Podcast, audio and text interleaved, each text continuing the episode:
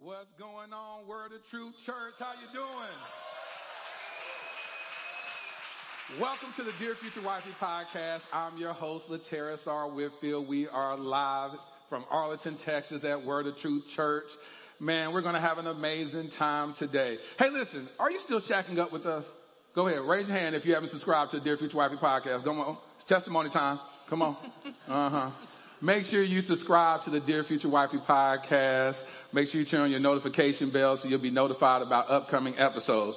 This season, season seven is all about tough topics and we decided to team up with this amazing partnership with uh, caregiver coach Pat Bailey. Um, she has a table out in the lobby. Um, I realized that as my parents are getting older and God forbid that um, well, we all have to be caregivers at some point in our lives. And so I wanted to make sure I educate myself on becoming a caregiver. And I teamed up with caregiver coach Pat Bailey so we can learn about the early detection of Alzheimer's because African Americans are disproportionately uh, represented in that class with Alzheimer's. So uh, without further ado, let's roll the video. Word of Truth Church. Good morning. I got a question for you. Don't you hate it? You actually in one room, you go into another room. When you get to the other room, you don't even know why you're in that room. you may need a memory checkup. Hi, I am caregiver coach Pat Bailey, and I'm with the University of North Texas Health Science Center in the first of its kind Alzheimer's research study. There are things that you need to know about Alzheimer's, right? One, we're talking about 6.7 million people. But we're also talking about one in two black families being impacted by that disease. So there's a local research study where you get to have a memory checkup right here in Fort Worth. It's a caring team of experts. It's no drugs. It's an MRI. It is the best in brain health research studies today. So I tell you what we're going to do. You're going to come meet me in the lobby right after service. That's right. And you're going to be a part of the solution to fight against Alzheimer's. Have that memory checkup. I tell you guys, it's really important right now. We all need to be brain health happy. So come register with us in the lobby right after service. And now back to Lateris R. Whitfield. Listen, give it up for Pat Bailey, y'all. So make sure y'all visit her in the lobby.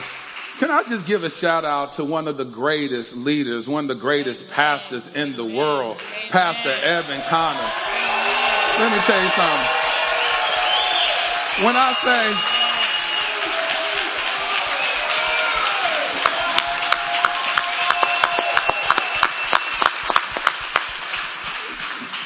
Now the reason why I did that is because that brother, just by stewarding the calling over his life, helped heal the brokenness in me. I dealt with a lot of church hurt. And so this is the year anniversary where I joined Word of Truth. Um,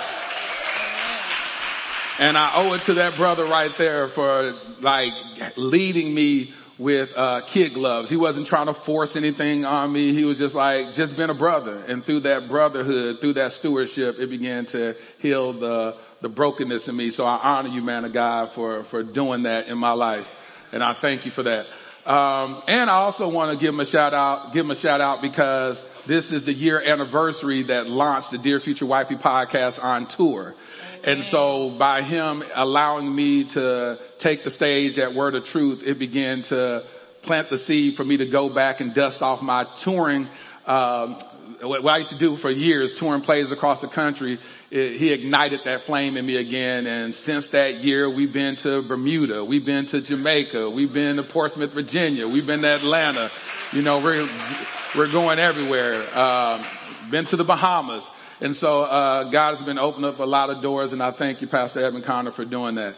Um, today, he had the vision of curating a panel of professionals so that, how many y'all are out here married? Y'all married? Where the married people at? Oh, amen. amen. Yeah. Y'all happy? Y'all, are y'all happily married or just married? Amen. All right. You know, it's crazy because in the first year they say we are happily married, but then you ask them about five years later, we're like, we married. you know, we yet holding on. You know, so, uh, we want people to be, uh, not just surviving in marriage, but thriving in marriage. And so I love that, uh, Word of Truth splits the church up in September between married and singles. And so we're going to jump right on in there. We got an amazing group of panelists and I'm going to go from my right to my left and I want you to introduce yourself and the area that you practice. I'm Ralph Alexander. We hear you. Go ahead. What they now they debating on who's gonna introduce what y'all do. I'm Doris Alexander and I am here representing the area of marriage and family counseling. We're belief therapists with the Bridge Christian Counseling.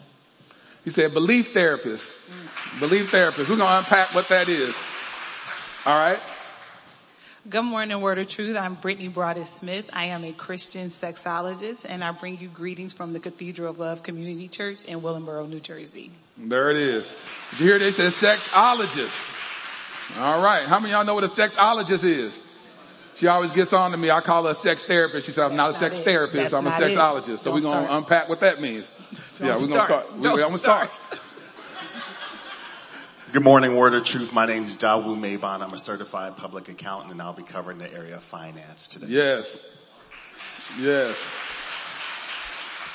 Good morning, Word of Truth. I'm Dr. Deandra Poe, affectionately known as Dr. D, and I am a trauma therapist, and I am uh, EMDR trained uh, specifically to help with sexual violence.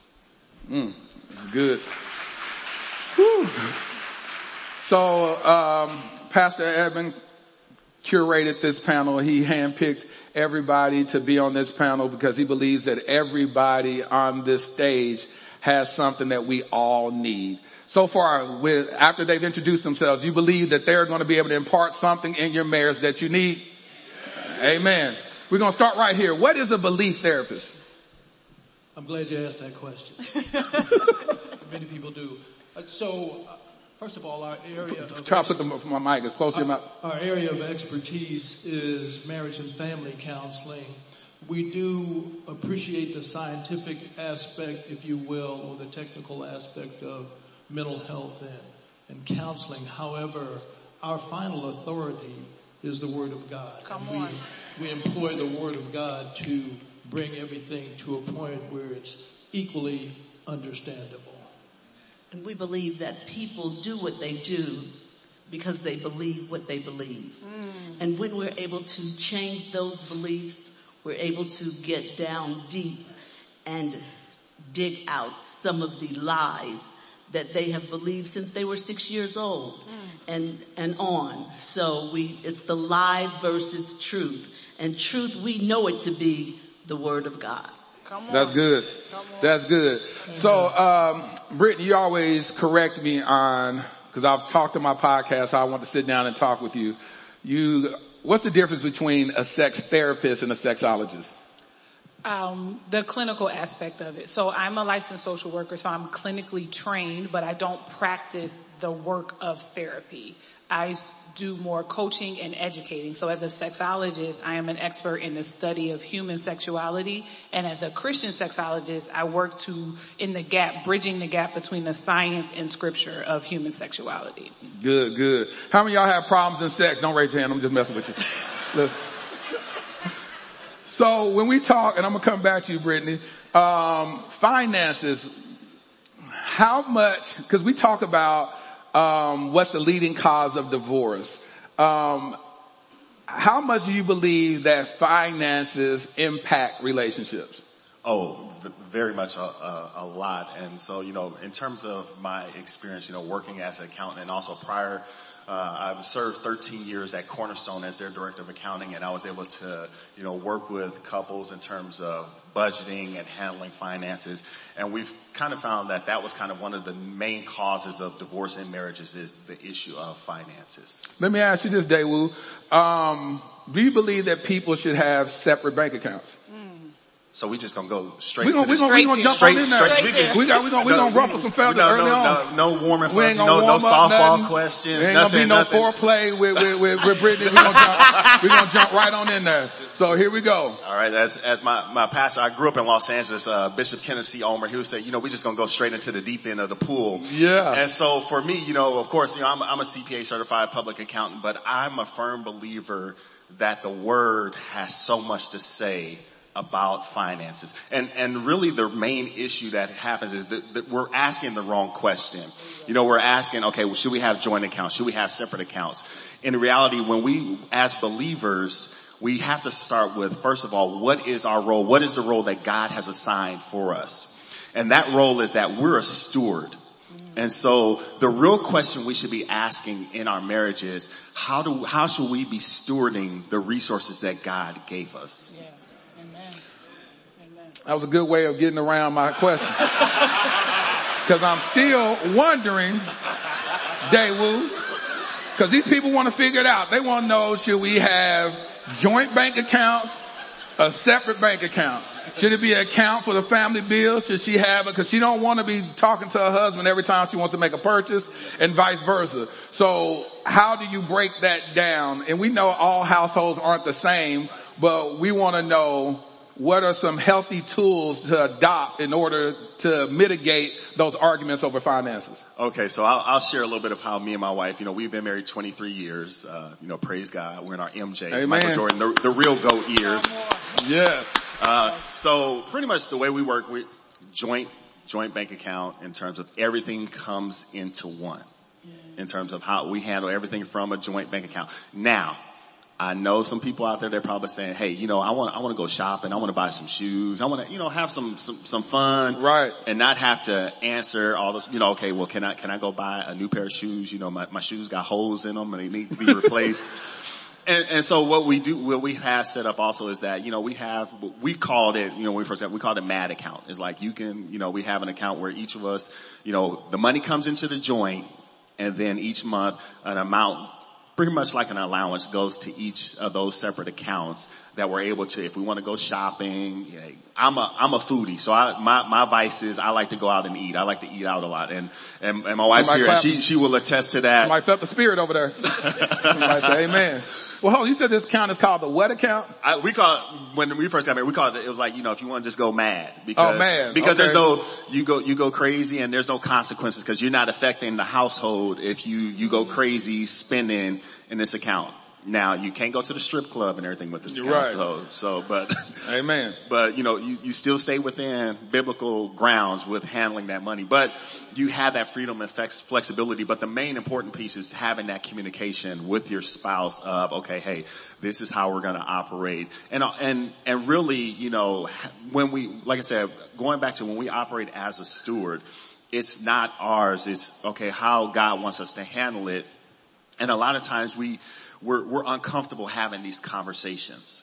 And, and the reality is we, we have to get comfortable with having conversations with our spouse about money.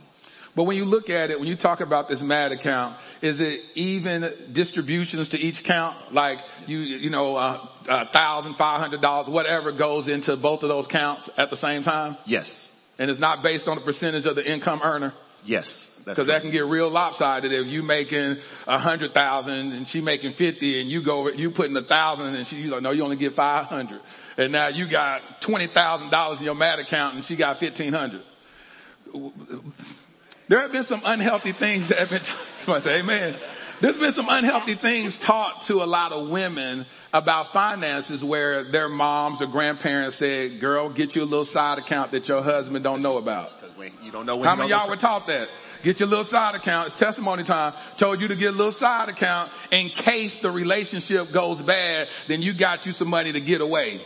We want to heal some people right now. So what do you think about that? So to my knowledge, me, me and my, and I, am operate from, from my house. And so, you know, we don't have side accounts, pretty much everything. That you know of. Not playing. Go ahead. And, and, and and and that is, and I'm sure that they'll talk about that from that perspective. But yeah, I operate from the fact of, hey, I, I trust my wife. You know, I, I, always say she's the best thing to happen to me after my salvation, and so um, I, I operate from that position. I can't I can't go from the position of, okay, well, does, does Tulu, does she have something on the side? Does she have some money that I don't know about? I, it, it would drive me crazy. Yeah. And, and so I, I, just have to operate from the position of, hey, I, I, trust her. We, we've been married 23 years. You know, I, trust, I, put, matter of fact, because she's an accountant as well also. Oh, oh wow. So, yeah. really, He said they both accountants. Yeah, so she, I, you know, in terms of handling the budget, she's the one who handles the budget. So I, I put complete trust. And, and I, I understand, you know, that for some people maybe, hey, you've been burned. And so that could probably lead into some of the reasons why you operate the way you operate in terms of, okay, well, I gotta have something on the side because, you know, hey, like, like you said, mama told me because, you know, hey, daddy went crazy, daddy did this. And left her without nothing Right. and with the kids and she couldn't even pay the bills, didn't even know what the bills were because he never gave her access to those bills. And so she, he up and left and she's sitting there destitute.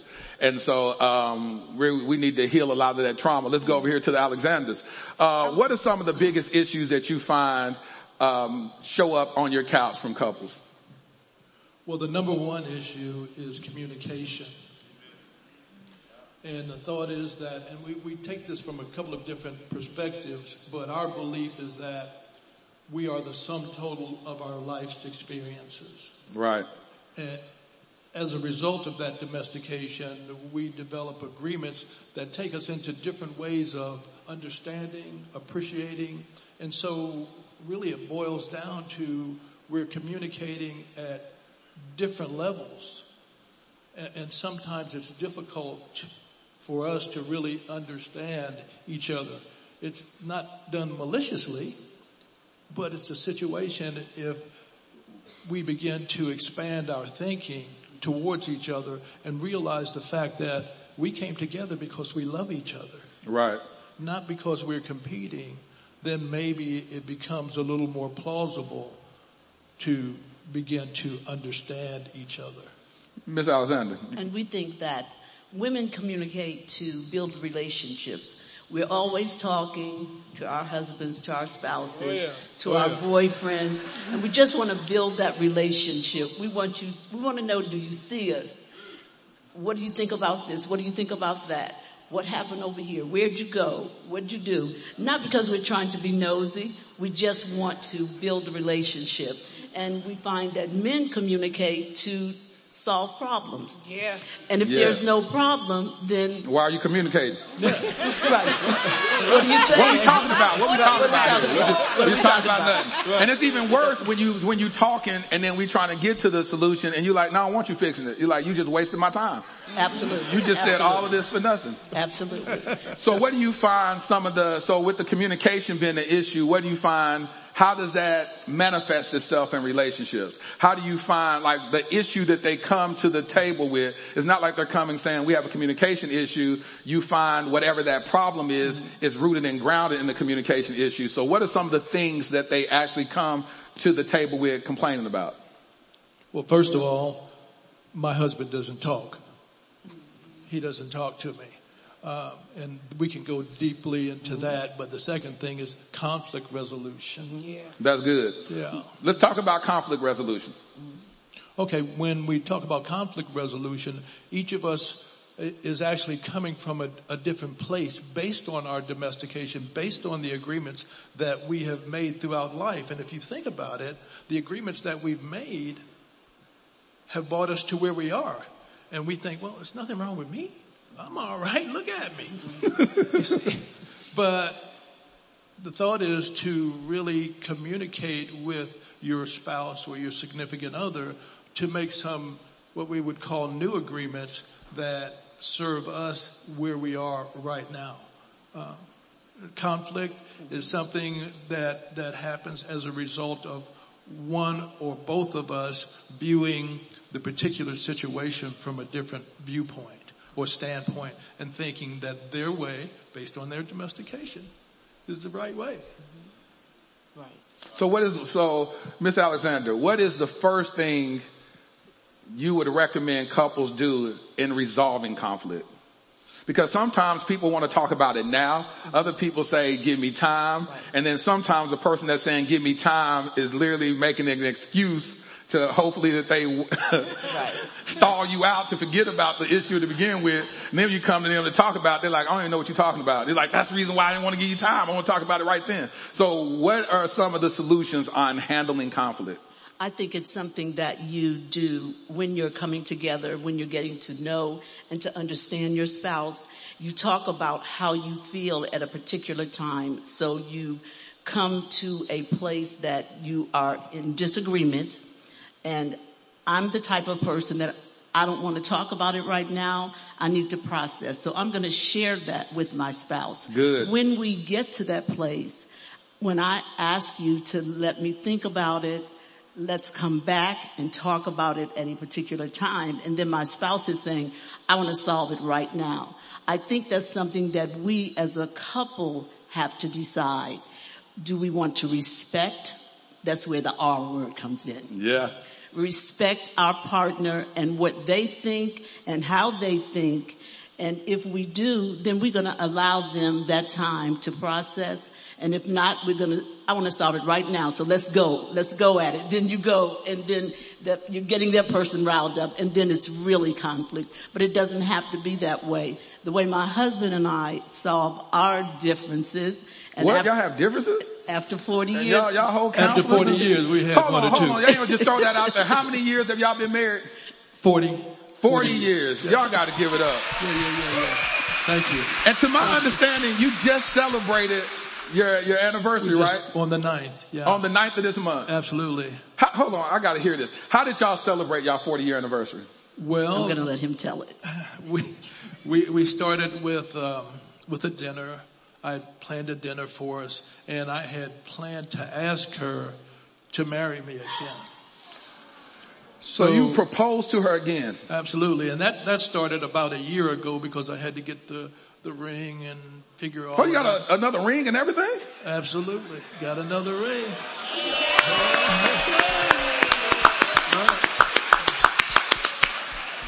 So uh, we went went to went to dinner, uh, a place called Albernays. I was about to say Applebee's. You went to Albany? And- and That's almost Applebee's, but it's AB, right? But no, um, Albanese, and uh, I had arranged with uh, the hostess to to help video it. Oh. And um, I just went in. I gave her a card, and while she was reading the card, I told her I had to go to the restroom. So I left. He gave me cards all day Right. long. And Oh. Another card? Oh, that's nice. So she said she was, he was giving you cards all day, yeah, throughout just- the day. Yeah, throughout the day. So when I gave her the final card, she just figured, oh, another card. Yeah. So when I left, I said, here, read this and I'll be right back. I'm going to the bathroom. So as she was reading, I came back out and I took the knee and I asked her to marry me.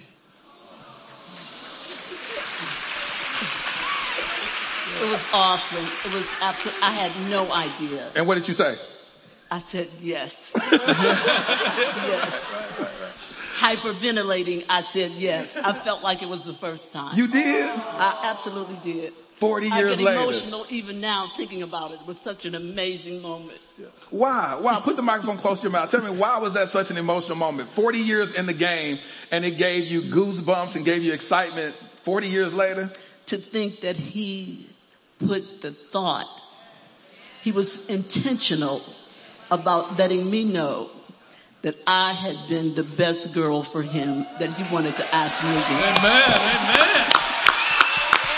Yeah. And that's what I want to teach the young ladies that come and sit before me. The Bible says that the older women are to teach the younger women. Yes. And I want to teach the younger women. And if you listen, I promise you, I'll get you to where God wants you to be. There it is. Hey, I said that uh, the first 40 years was so awesome. I had to have 40 more. He said, give me 40 more. Thank y'all so much, man. I would speak blessings over y'all marriage. I'm so proud of y'all. Thank Thank, you for giving us a godly example of what marriage looks like. Thank you for showing us what 40 years of commitment and to continue to recommit yourselves to one another. Thank you for showing us that. Thank I you. honor y'all. Thank, y'all. Amen. Amen. Thank you, baby. Dr. Pope. What's up? So you're, you specialize in trauma and grief. Correct. It's pretty, I know you hear a lot of stories about how our childhood experiences have impacted us, uh, impacted us in our adult life. Um, what are some of the, the issues that come across your couch?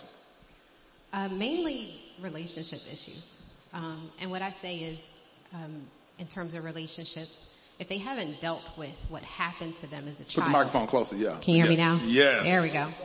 Um, did those things that happened to them as a child start to manifest in their relationships, their intimacy, why their partner can't touch them in a certain way, or they're suddenly triggered and now their partner is like, I don't understand, I've, you know, I've been with you before, but this one touch has now like, I can't touch you that way. Or they're having intimacy issues where they don't want to have, like they don't want to be touched at all. And this person can't figure that out. Those things manifest in their relationships because of sexual trauma. Things that just re-triggering in the mind. And sometimes we don't know our triggers. And that's like the hardest part for someone who's been through a traumatic experience. Those triggers aren't automatic. It could be a smell, it could be a familiar voice, and suddenly your mind is taking you somewhere even though you are physically safe. Your mind is telling you danger, danger, danger. And I see that a lot. Uh, statistics show that one in four women are victims of sexual assault. How do you, what are some advice to give to men? It may be uh, a lot of men in this uh, audience, a lot of husbands that are dealing with and trying to navigate that space with their significant other. What are some things and some tools uh, you can tell them on how to navigate that. And they may not even know. They may see the symptoms of it, but they don't understand. They're like, well, she just don't want to have sex with me. She don't want to, she don't want to touch me. She tripping today. You know, how do you, what advice could you give to them?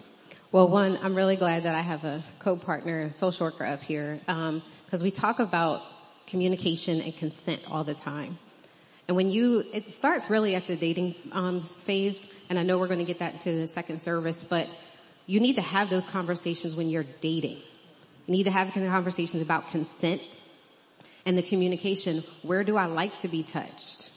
That needs to start early. You don't want to find that out after you've been married. So having those conversations about things, how you grew up, how your father treated you, you know, what things happened. Are you getting help? You know, is somebody in therapy? Is my partner or the person I'm dating, are you actively getting help for what you're telling me right now? Because if you are, then I want to be a part of that, that process. Yes. I need to be there, you know, cause I need to understand what your triggers are or that you don't know your triggers. Cause being in a safe space and creating that safe space for that person is so important. They need to be affirmed and know that they're safe because their mind is not telling them that they're safe. They know that you love them, but whatever's going on around them is telling them danger, danger, danger. So it starts at the dating and asking, you know, where do you or don't like to be touched? How do you feel about this? You know, when it comes to intimacy and relationships, even the tone of your voice. Because if I was abused and all I heard was yelling, and the first time we get into an argument, you raise your voice, I'm out. Yeah. You're no longer safe. So what are some words?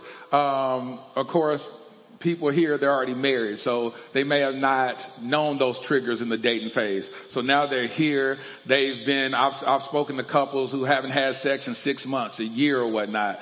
Um, talked to a couple one day, uh, through my DMs. They haven't had sex in 12 years. And so now he or she, and it was a woman, and she says, I haven't had sex with my, my husband in 12 years. And of course that just opens up the door. Forget open up the door to, uh, infidelity. It, it's no door at all. The door is just gone at this point. And so, so the access is wide, wide open. So when you talk about people that have dealt with trauma and they're triggered in it two years in the marriage. And they, like you said, that's familiar scent. They go to their hometown during a family reunion and then they, all those memories flash back and that wife begins to shut down or even that husband begins to shut down because he, he may have been a victim of sexual assault. What are some words to use to begin to unpack that so that they could find themselves on somebody's couch like yours or uh, Brittany's to get help? So first I want to bring in the Bible and we talk, because we've had conversations before about generational curses, right? Um, and the science part of that is in utero, you can pass stress down to your child. So when we talk about breaking generational curses, understand that it has to happen at the cellular level. Yes. Teach. So when we're married to someone that we know or may not know had, we immediately there has to be some prayer in this because you're going to have to break some things that are at the cellular level. Yeah. You're going to have to speak some things into their life that may not have ever been spoken before. Because at the cellular level, they are damaged, but they can heal. And that's the amazing thing about our mind and our body. The self-preservation, it wants to heal. It absolutely wants to protect you. So I would say first things first is really just prayer. The second thing is to really find out what a safe space is like for them, grounding. How do I bring you back to present? How do I bring you back to this moment where it's just you and I? I need you to connect with me right here in this moment. Cause whatever is your mind is telling you, I need you to come back here and creating that safe space for them. Trust is so paramount in a relationship. Whether it's trusting someone with your finances, whether it's trusting someone with your past uh, pain, hurts, habits, and hangups, whether it's trusting somebody with your insecurities and vulnerabilities. Trust is so important. And when you don't trust that spouse, then you do have your side bank account. You do, uh, hide the fact that you have, may have dealt with child abuse or may have dealt with, um, fear of marriage, fear of relationships because you don't trust them and it leads into your sexual relationship. And so Brittany, when we talk about trust and you find that, let me ask you this, what are some of the biggest issues you find when you go out, cause Brittany goes around the churches, um, she's a Christian sexologist, and yeah, she likes when I say that. She's a Christian sexologist. So what she has done, the work that she does is talking about what in the church we find to be so taboo. And what I love about Pastor Evan, he was like, no, yeah, yeah, let's, let's get on that stage so we can talk about some stuff. Uh, because this month is about married folks have more sex, right? Amen. How many y'all been taking the challenge to have more sex? Don't clap. Don't. T- all right. Amen. Amen. So that's a challenge. Have more sex. Uh, and so the question to you, Brittany, is what are some of the issues that you find that couples are struggling with when it comes to sex?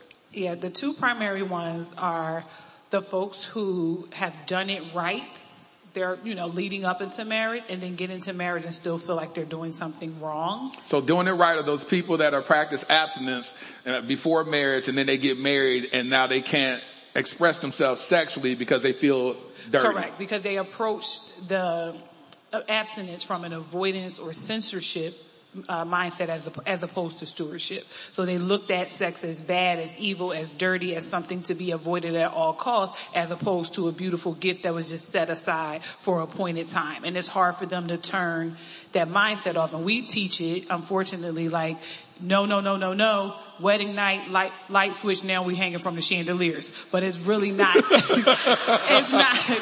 It's not that simple. And then we also teach sexual freedom as you doing anything and everything. Even how we talk about, you know, the better marriage being undefiled. But for real, uh, true freedom is authenticity. And so whether that is once a month for your household for whatever reason or seven days a week, multiple times a day, if it's authentic to you and it is serving the mutual and equitable pleasure needs of the household, then that's what makes it freedom. But the other issue that I also run into is the mis, uh, mismatched desire, mismatched libido. One right. partner wants it more than the other partner and most often it's because one partner is more responsive desire desire, meaning like it takes a while to, you know, respond to the stimuli. And then one partner is spontaneous desire. It's Tuesday, you walk past me smelling good.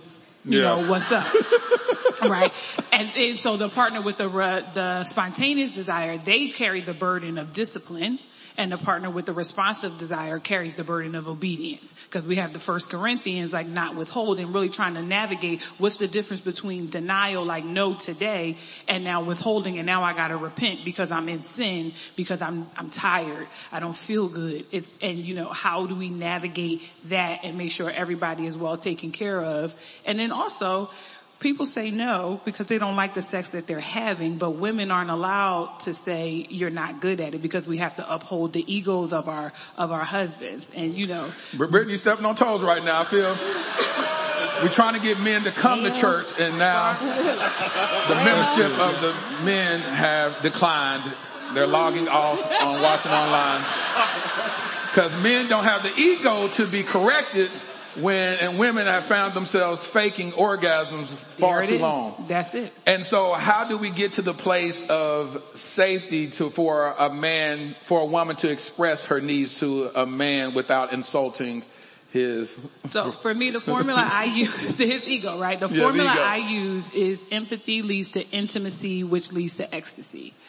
Woo, that's good. Say that one more again. Empathy leads to intimacy, which leads to ecstasy. Let's break that down. So as partners, we need to see each other first as humans Good. and have empathy, have empathy towards the needs of our, of one another, just as our, as men and women, as re, whatever responsibilities that we have, the competing priorities that we navigate as busy families, entrepreneurs, work, or if you're um, stay-at-home parents, whatever. Kids are, you know, kids they wear you out, okay?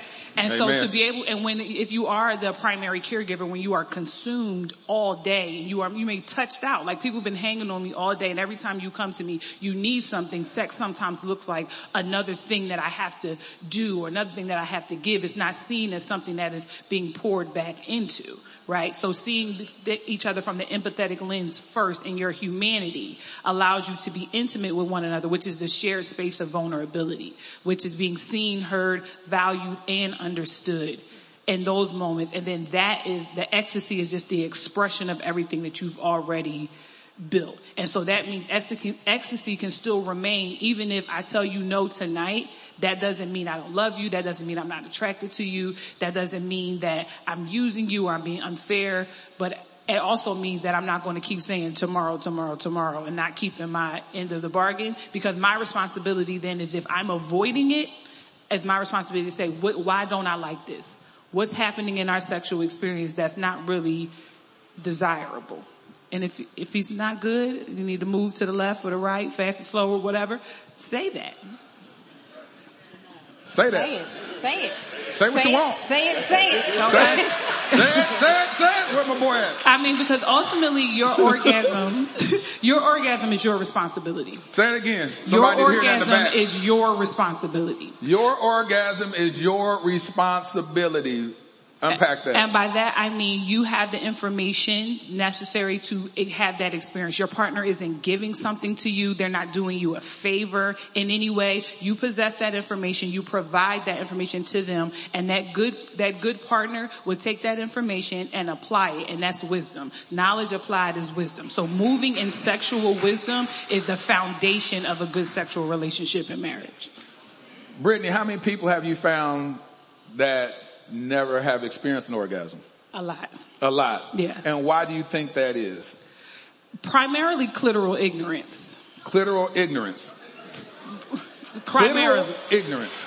primarily, but also the community. So that's a societal thing that the clitoris. is- Clitoral ignorance. I, I gotta say that. Clitoral ignorance. yes, So, so why, why are they ignorant about that? because society says that women's bodies don't matter. Right? And so we, we know that the, the clitoris has been present since the garden when God said all that he had made and said that it was very good. The clitoris was there. There's no, it's not a technological marvel. It didn't come with evolution over time. Everybody had one. But much like any other issue that we see around, you know, medicine and insurance and things and women's healthcare, the women's bodies are not really prioritized and pleasure is built and shaped for male satisfaction and male consumption. And so for so long the clitoris was, um, was not known in science. Right? And so now when you learn the body and you learn the clitoris, understand that 70% of women require clitoral stimulation for orgasm and that penetration alone isn't going to get them there. That's how we education on that piece ends the clitoral ignorance. And then there's also the communication and the empowerment for women to say, faster, slower, move down, or I don't like this, or more of this, or less of this. We're, we're socialized to be, can, Talk. we're socialized to be wet and willing, but don't want it too much. Because a good woman, a guy, don't, doesn't move like that, doesn't act like that. So be available. But don't be available But, too much. but don't be available too much to the point that it's part of your personality. You know, the whole, you know, the Madonna um, the first lady in public and the, uh, behind yes, closed doors. exactly. And Yeah. that, that dichotomy always keeps women and wives performing. And so now when it comes time to sit and receive and they have the opportunity to be pleased, it's another way where I'm have to perform and I can't just sit and, and be. And nothing ruins an orgasm like performance pressure. Trying to get to the finish line. Like women carry a lot of shame when they aren't able to orgasm. Hold on, is this helping somebody right now? Y'all want to say it? Y'all, y'all, wanna- y'all want to say it? Not a single hand. This is some good stuff. This- Let me tell you something. The reason why this is so important because those that watch my podcast, I talk about the feather story. And the feather story was where God reminded me of something that happened in my marriage. And this was like last year where God gave me this aha moment. And I had been divorced seven years at this point. And God said, Lateris, you know, you're very selfish sexually in your marriage. I said, me? Selfish? Hold on, what? And he brought me back to the first year of marriage where my wife brought home a feather. And she brought this feather and she was like, hey, just, you know, when you know, we make love today, I want you to just, you know, rub this feather on me. Now at that point, we weren't having sex that much anyway. We were having sex probably once every 10 days. And I was like, we're newlyweds. We supposed to be getting it like bunny rabbits and it's not, it's not happening. So I felt deprived and then so when she came with this feather I said here's one more obstacle mm. so she brought this feather and she was like hey I want you to rub this so I'm begrudgingly rubbing on her body like this I'm just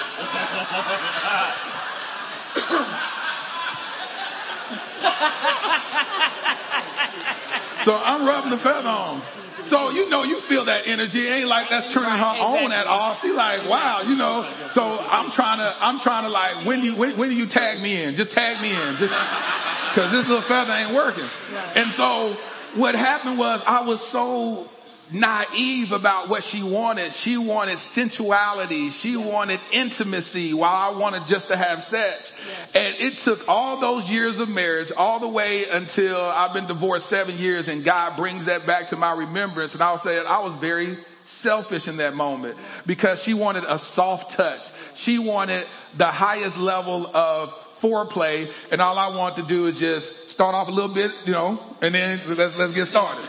You know, and so that's the reason why people like you are so important because in the church we find um, a lot of men and women that are sexually frustrated, but no one is really communicating. And They're communicating in ways that we're just not picking up those clues. Yeah. And we're really focused on the supposed to be's. Hollywood, as we talked in the back, Hollywood has done a number of us, has told us that this is what sex is supposed to be. We've idolized spontaneity and we feel like our clothes are just going to magically fall off. Pornography teaches us that you look at somebody, you get, you want it, you get it, you move and there's this explosive bed shaking, eye roll in the back of the head, loud orgasm. That's not really true for everybody and we don't sit in the, because we understand that science bends to the will of God and science, when we look at scripture, science was created based on what the scripture says. So when, again, when he says that we were, um, fearfully and wonderfully made, he saw all that he had made and said that it was good. That includes the sexual response cycle where women are about 10 to 15 minutes behind men before they get to that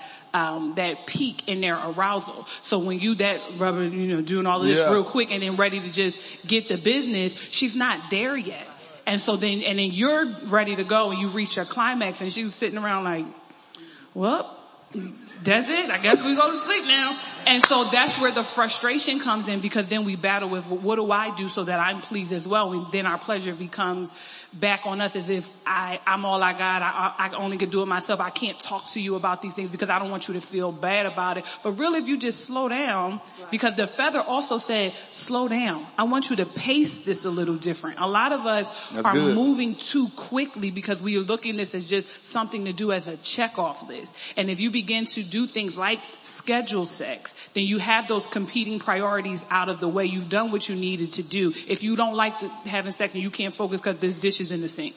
I understand that. You do it, wash the dishes or put the kids in bed early. We're not cooking tonight. We eating out. So at eight o'clock, it's me and you. We take turns. On this week, you the Wednesday captain. You plan everything that's going in there. So it still has that, that joy and that excitement.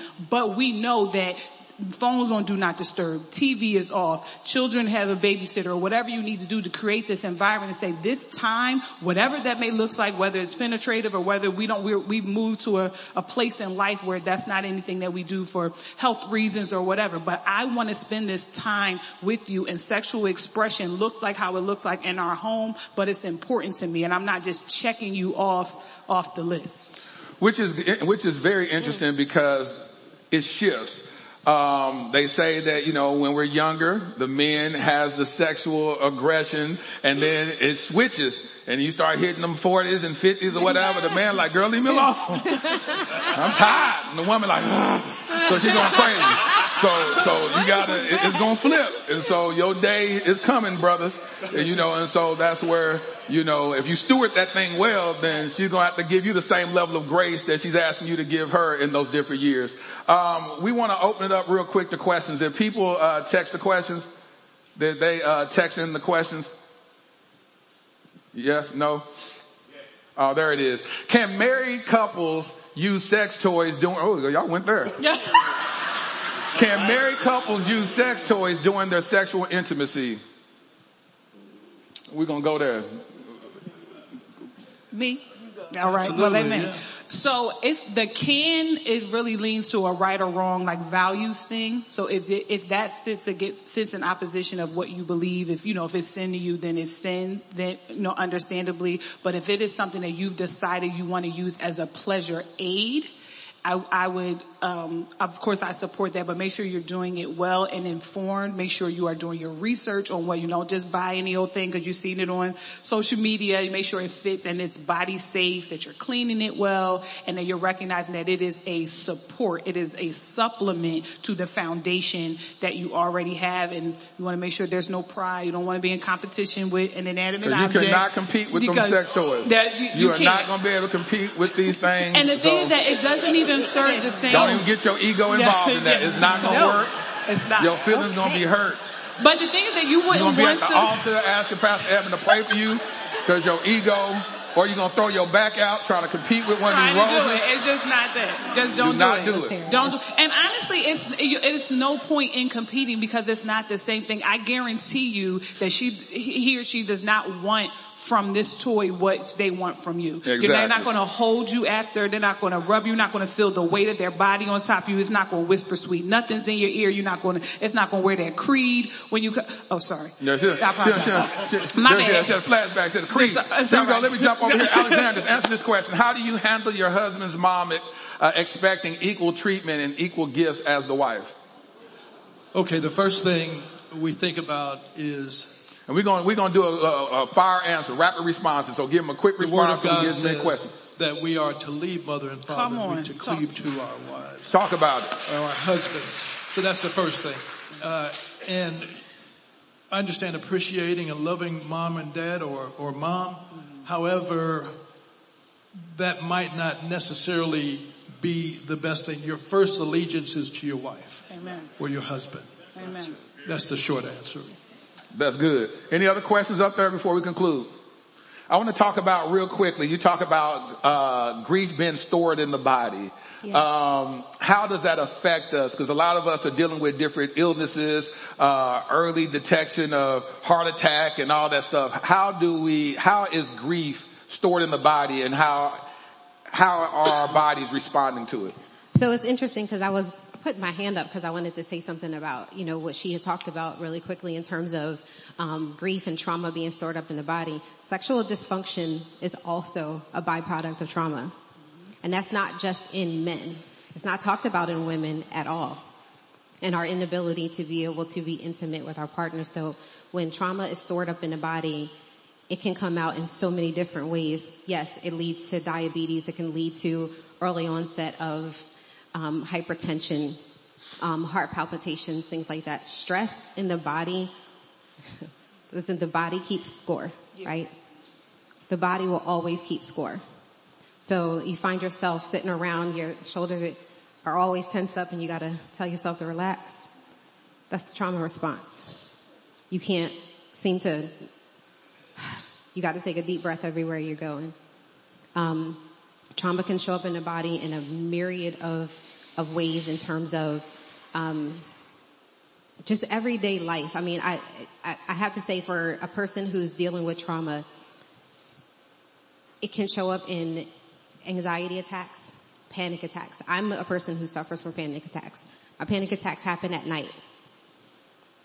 I, the only way that I can really emphasize it or even describe it for you is for me, it feels like water. It feels like an ocean of water is just rushing over my body. And I have no idea where it's coming from. I'm completely safe. I'm in my own home, in my own bed. But for some reason, my mind is telling me that I'm not safe. And so I feel this rush of water that just comes over my body and I've got to remind myself and ground myself. For me, I get up and I stand up and I put my feet on the ground and remind myself that where I am presently, I am safe. For other people, it shows up in different areas. Their panic attacks can look very, very different. Uh, it could just simply be, I'm overwhelmed and suddenly I'm hyperventilating. I can't catch my breath. Rapid breathing. It can look like handshaking. Um, it doesn't really matter. It, again, it can show up in public, it can show up in private, wherever you are. So recognizing what those signs look like when you are storing, when the trauma is hitting your body physically. Um, it's it's really a matter of you understanding your body, how you react to certain things. When you walk in some place and your body is tensed up, and you feel like I just did an entire workout at the Right. end of the day, and you're like, why are my abs sore? And you're like, that's where you were storing it. And for some people, they feel it in various places. I've had clients that say, I feel like a weight on my chest. I feel it in the back of my neck. I feel it in my knees. So being in tune with your body and helping them be in tune with their bodies. Good, good. Thank you so much. Thank you, thank you. I want to get to this last question because I believe that God is going to, ah. So my wife and I are sitting here. She wants a divorce like yesterday. We're both believers, but we both stepped outside of the marriage at some point, plus issues with money and everything you, you can think of. I'm praying for and believing for us to be restored. There's a couple in this audience right now that's believing for a breakthrough. There's a couple in this audience that are on the verge of divorce. They had a conversation about it yesterday. I want to close this out in prayer.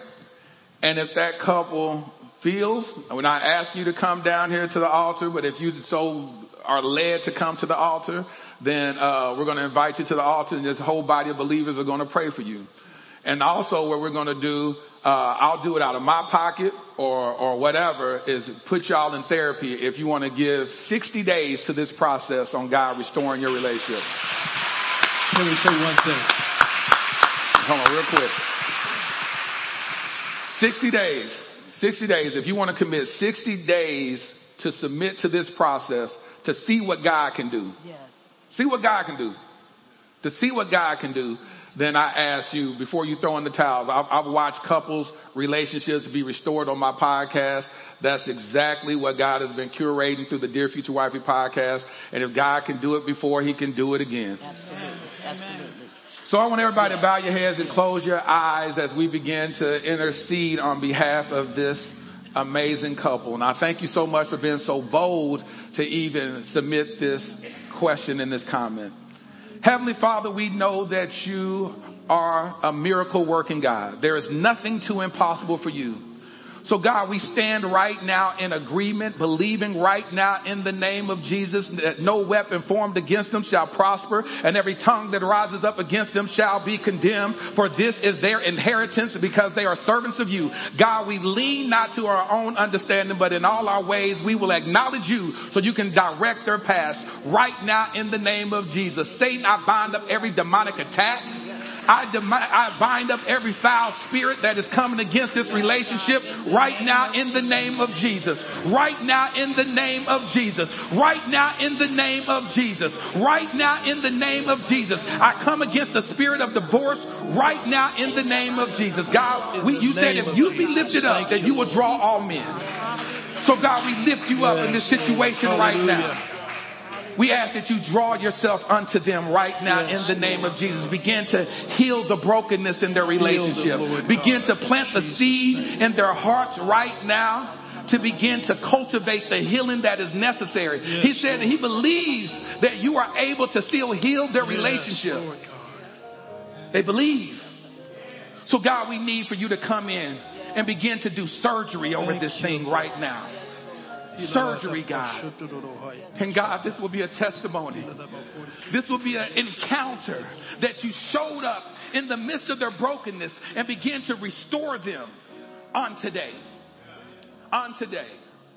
So God, we give you all the glory. We thank you in advance for the testimony that's going to come forth through this experience.